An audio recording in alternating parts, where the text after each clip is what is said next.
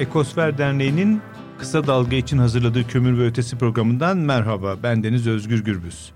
Bugün konumuz madenler. Madenlerin çevreye, iklime verdiği zararı konuşacağız ve konuğumuz da Tema Vakfı Savunuculuk ve İklim Koordinatörü Berna Balcıoğlu. Sayın Balcıoğlu programımıza hoş geldiniz. Merhabalar. Hoş buldum. Merhaba. Çok teşekkürler davetimizi kabul ettiğiniz için. Programı hemen bir soru yanıt oyunuyla başlayabilir miyiz? Tabii. Sizin için dört tane soru hazırladım. Bunlara evet ya da hayır diye cevap verirseniz çok sevineceğim. Tamamdır. Tamam hemen ilk soruma geçiyorum o zaman. Türkiye'de içme suyu havzasında maden açabilir miyim?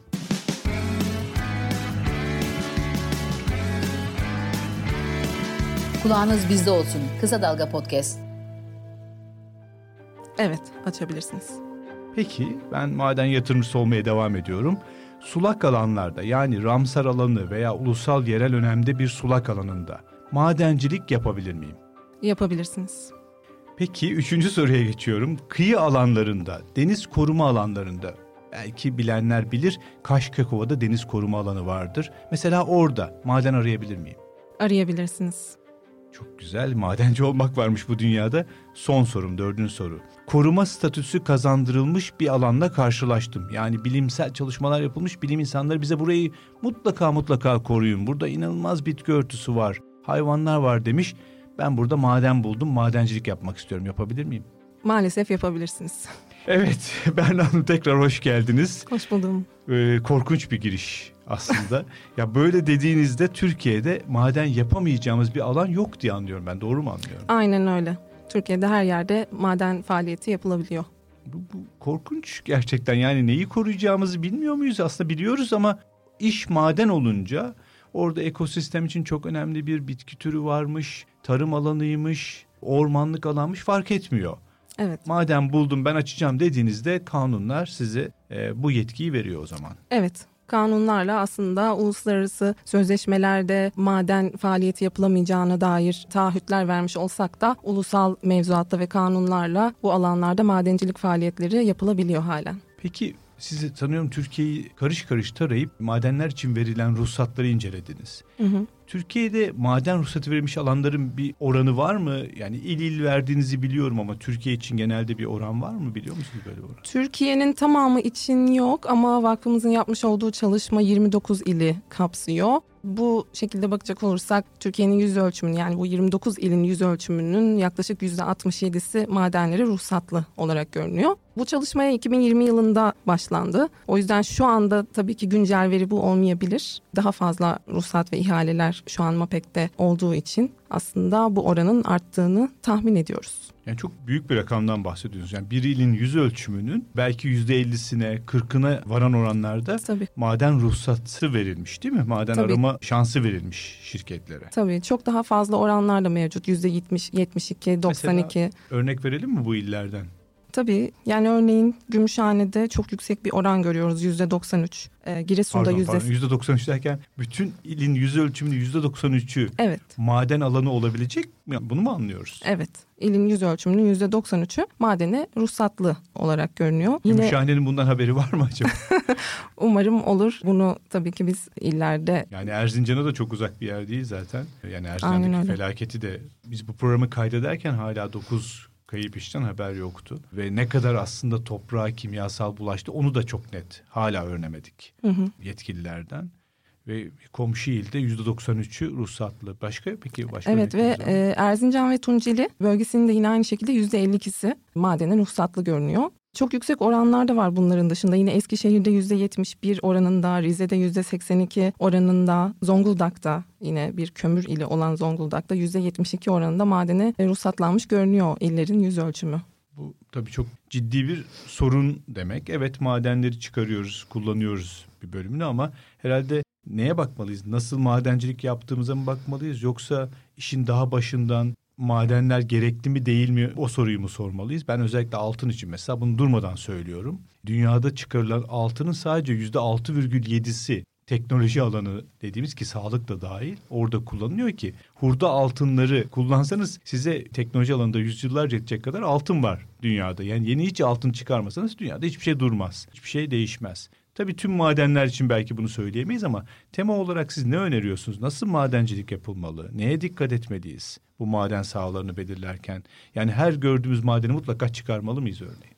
Ee, öncelikle şunu çok doğru söylediniz. Yani maden e, için baktığımızda örneğin altın madeni için baktığımızda altın zaten çok büyük oranda dünyada bir finansal spekülasyon aracı olarak kullanılıyor. Bu yüzden neden o madene ihtiyacımız olduğunu, neden o madeni çıkarmamız gerektiği aslında en temelde önümüze almamız gereken bir konu. Önce bu soruyu sormalıyız yani. Evet. Peki diğer madenler için ne öneriyorsunuz ya da madencilik nasıl yapılmalı diye bir temanın önerisi var mı? Madenciliğin nasıl yapılması değil, nerelerde maden yapılmaması gerektiğiyle ilgili bir sorumuz ve önerimiz tabii ki var. Yani madenler nerelerde madencilik faaliyeti yapılmayacağına dair madenlere kapalı olan alanların belirlenmesi, nerelerin maden faaliyetine kapatılması gerektiğine dair alanların belirlenmesi ve buna uygun bir kanun çıkarılması aslında önerimiz. Sulak alanlar, Tam Orman. örnek diyecektim. Örnek verebilir miyiz diye sulak alanlar. evet korunan alanlar, orman alanları, tarım alanları, e, meralar, zeytinlik alanlar e, bunların hepsinin aslında kıyı alanları yine aynı şekilde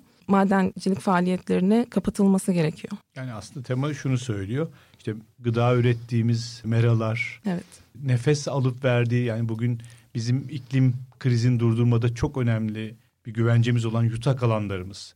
Bunlar sulak alanlar, ormanlar. Buralarda herhalde madencilik faaliyet yaparken bir değil, beş değil, on kere düşünmek Tabii. gerekir. Bunu söylüyorsunuz. Peki madenlerin iklim krizine etkisinde konuşabilir miyiz? Çünkü ben İliç'teki madeni çıkartan ya da yüzde seksen hissesine sahip SRR Mining'in sitesine baktığımda orada iklimle ilgili ne kadar iyi olduklarını anlatan veriler görüyorum.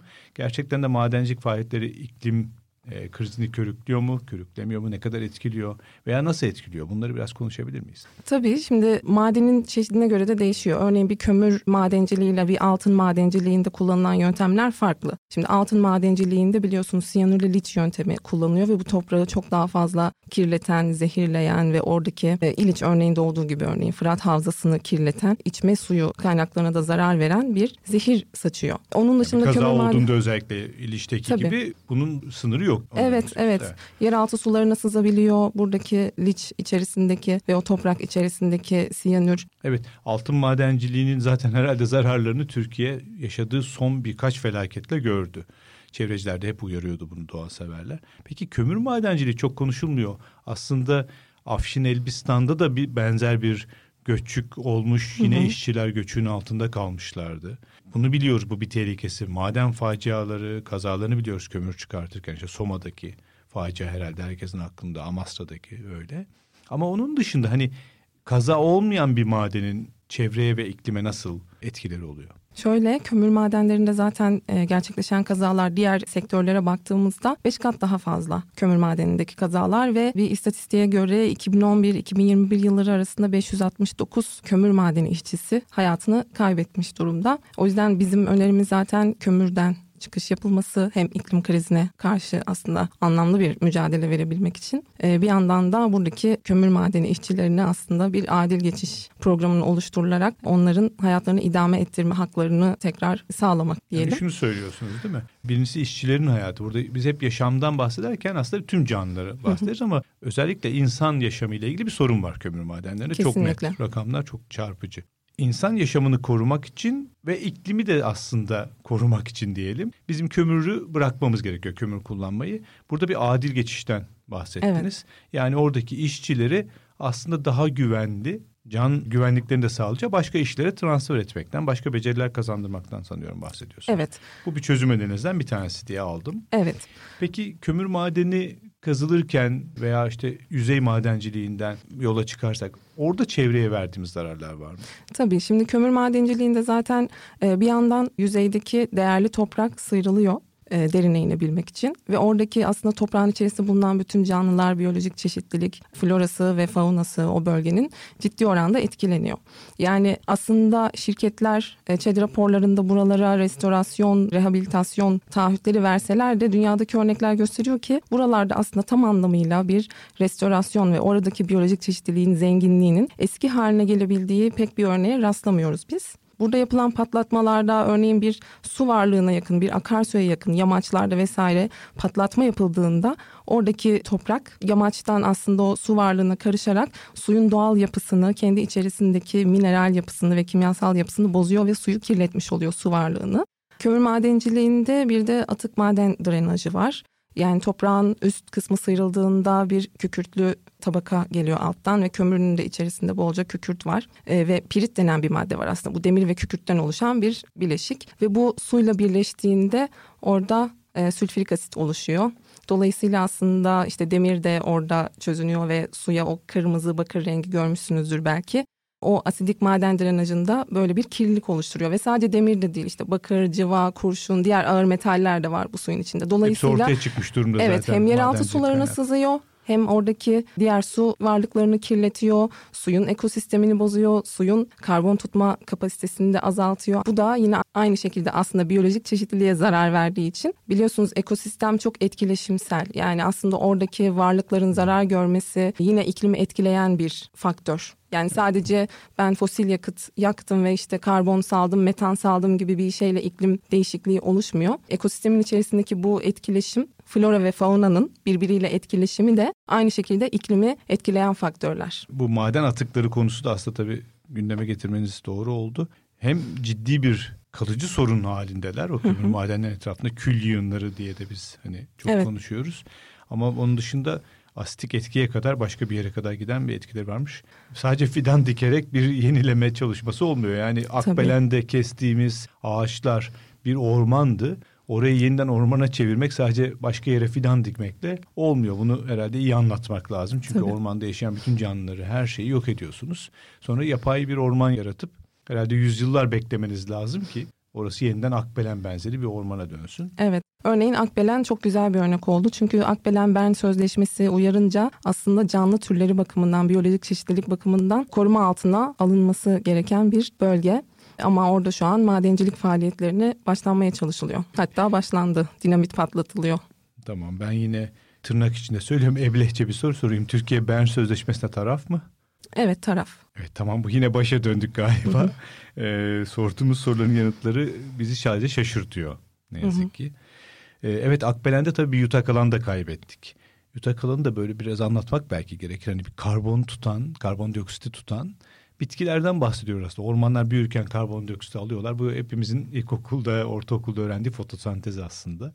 Sonra onu içinde hapsettikleri için atmosfere gitmemiş karbondioksit iklimin ya da e, ortalama yüzey sıcaklığının daha fazla ısınmamasına yol açıyor. İklim krizini durduran, yavaşlatan bir eylem. Ama ne kadar çok orman kesersek kestiğimiz anda o karbon yeniden atmosfere bırakılmış oluyor bir anda biz bir fabrika kurmuş gibi karbon salmaya başlıyoruz kestiğimiz ormanlardan. Aslında Akbelen'de böyle de bir günah işlendi. Evet. İklim açısından da tabii ciddi bir riskti bu. Buna ek olarak toprağın kendisi de bu arada çok önemli bir karbon yutağı. Siz o toprağın yapısını bozduğunuzda, toprağın kendi doğal yapısı bozulduğunda ve içerisindeki canlılığı, biyolojik çeşitliliği de kaybettiğinde yine aynı şekilde bir karbon yutağınızı kaybetmiş ve aslında orada depolanmış karbonu da atmosfere salmış oluyorsunuz. Yani buradan şunu öğreniyoruz. Bir kömür madeni açtığınızda ve kömür çıkarmaya başladığınızda sadece o çıkan kömürün yakılmasıyla dünyanın dengesi bozulmuyor. İklim evet. krizi hızlanmıyor. Aynı zamanda maden çıkarırken de topraksa, ormansa, oradaki bitki örtüsünü de bozarak hem canlı yaşamlarına tabii ki etkiniz oluyor hem de iklim krizine bir katkıda bu vesileyle yapmış oluyorsunuz. Üçüncü şey de aslında ben hesaplamalarda çok görüyorum. Orada maden çıkarmada kullanılan işte araç, gereç, dozerler, kullanılan fosil yakıt da hesaplanıyor aslında. Onun da bir katkısı var. Peki buradan herhalde iklim krizine madenler nasıl etkiliyor konusunda bir fikir sahibi olduk. Bütün bu konuştuğumuz bu maden sorununa dair işte parsellenmiş illerimizden bahsediyoruz. İliş'teki siyanür felaketinden bahsediyoruz. Peki toparlarsak Tema Vakfı ne öneriyor çözüm önerisi olarak? Bu kömür madenciliğinden nasıl çıkmalıyız? Çıkmamız gerektiğini biliyoruz çünkü kömür kullanmamız gerektiğini biliyoruz. Yani 2030'lara, 2035'lere kadar Türkiye kömür santrallerini kapatmalı diyoruz. Bunu yaparsa kömür madenciliği de bir yerde son bulacak. Bunu nasıl yapmalıyız? Şöyle evet kömürden çıkabiliriz çünkü sivil toplum kuruluşlarının daha önce yapmış olduğu çalışmalar mevcut. Yani rakamlarla ortaya konuluyor bu. Nükleersiz bir senaryoda aslında kömürden çıkılarak yenilenebilir enerji yatırımları artırılarak kurulu gücümüzün yine aynı şekilde devamının sağlanabileceği, enerji ihtiyacımızın giderilebileceği bir hayat mümkün aslında. Teknik olarak hiçbir şey yok. Kömürsüzüz. Yani kömür santrallerinin hepsini kapattık. Nükleer bile yapmadık. Yani o başka bir tehlikeli. Meseleye de girmedik. Buna rağmen yenilenebilir enerji yani güneş, rüzgar, biyokütle, hidroelektrik vesaireyle biz elektrik ihtiyacımızı karşılayabiliyoruz. Evet, özellikle güneş ve rüzgar santrallerinin payı artırılarak. E, kömür madenciliğinden nasıl çıkılmalı sorusuna gelecek olursak da bu kömür madenleri kapatılırken buralarda istihdam edilen işçilerin, onların ailelerinin, yakınlarının e, hayatlarını idam ettirmeleri için, yine geçimlerini sağlayabilmeleri için. Ama bu sefer e, daha insana yakışır, daha insan onuruna yakışır işlerde istihdam edilebilmeleri için ve e, bu madenler kapatıldığında mağdur olmamaları için bir adil geçiş programının hazırlanması, inşa edilmesi ve açıklanması gerekiyor. Çünkü bu madenler bugünden yarına tabii ki kapatılmayacak ve bunun programlı olması gerekiyor bu insanların mağdur edilmemesi için. Bir yandan da buradaki durum sadece mağdur edilmeleri de değil. Şimdi işçilerin çalışma koşulları, gelirleri, Zaten şu anda dünyada tartışmaları yürüyen artık iklim adaleti dediğimiz şeye baktığımızda bu toplumsal adalet ve sınıfsal adalet bazında ele almak gerekir bunu. İklim adaletinin de aslında temeli toplumsal adalete dayanıyor. Toplumsal adaletin sağlanmadığı bir düzende iklim adaletinde gerçekleşemeyeceğini aslında hepimiz biliyoruz.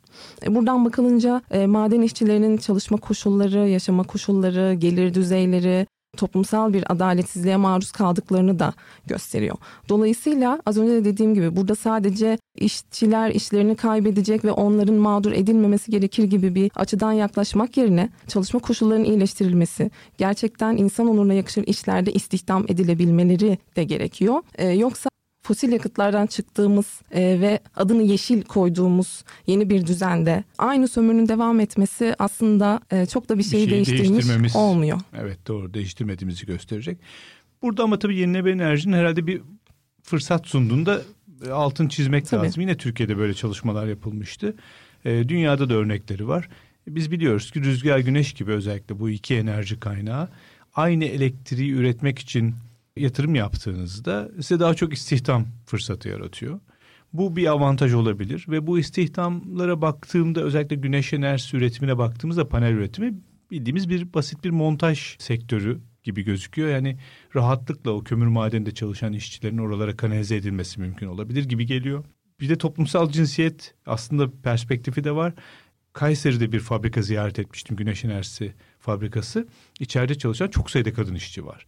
Siz bir madende hiçbir zaman kadın işçi göremezsiniz neredeyse çok nadir. Ama güneş enerjisi ve rüzgar enerjisi gibi sektörler aslında kadın işçileri de fırsat veriyor. O anlamda da bir denge, adalet sağlanmış belki olabilir.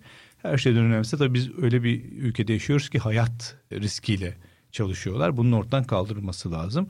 Bir fırsat belki de bu adil dönüşüm ya da kömürden yenilenebilir enerjiye geçiş diye ben kendi adıma öyle düşünüyorum. Bilmiyorum katılıyor musun buna? Fırsat olarak tam olarak adlandıramayacağım. Çünkü yani zaten fosil yakıtlardan çıkılması gerekiyor. Zaten evet, bu bir tercih temiz değil, enerji, değil mi? Evet. evet, zaten temiz enerjiye geçiş yapılması gerekiyor. Bu arada şu parantezi de açayım. Yenilenebilir enerji temiz enerji demek değil. Yani siz gidip tarım alanlarına e, ya da işte sit alanlarına rüzgar santrali yapacağım. Ya da Tokat'ta yaşanan örnekte olduğu gibi tescilli domates tarlasına siz güneş santrali e, kurarsanız bu temiz enerji olmuyor. Bu yine aslında siz doğaya zarar yani veriyorsunuz. Özellikle zaten yenilenebilir enerji kullanırım hep temiz enerji dememek e, adına da. E, korunan orman alanına maden değil bir rüzgar santrali kurduğunuzda Aynen çok öyle. da farklı bir şey değil yani evet. sonuçta. Bir de bunun ötesinde zaten işçilerin çalışma hakkı var. Anayasayla güvence altına alınmış çalışma hakkı var. Yani aslında bu işçilere bir fırsat olarak sunuluyor ama adil geçiş. Bu var olan çalışma hakkının devamı ve kömür madenciliğinin bir alternatifi de aslında sadece yenilenebilir enerjide e, işte işçileri çalıştırmak, bir güneş santralinde, bir rüzgar santralinde çalıştırmak da değil aslında. İstihdam alanları genişletilebilir. Örneğin dünyada yapılan araştırmalarda aslında kömür madenleri kapatıldığında gerçekleştirilecek rehabilitasyon, restorasyon işlemlerinde yani doğayı onaran, ekosistem onaran e, işlerde de bu işlerin istihdam edilebildiği ortaya çıkıyor.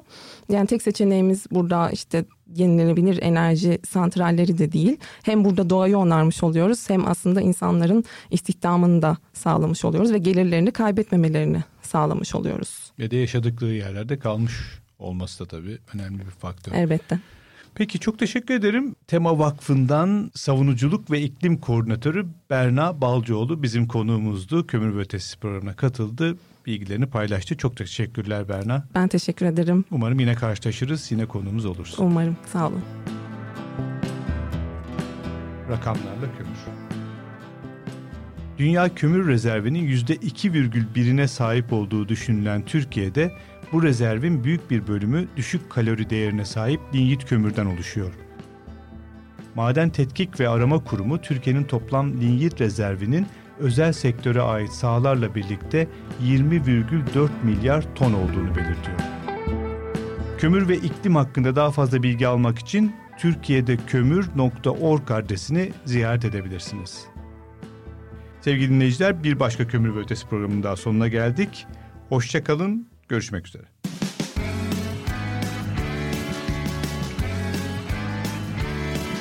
Kulağınız bizde olsun. Kısa Dalga Podcast.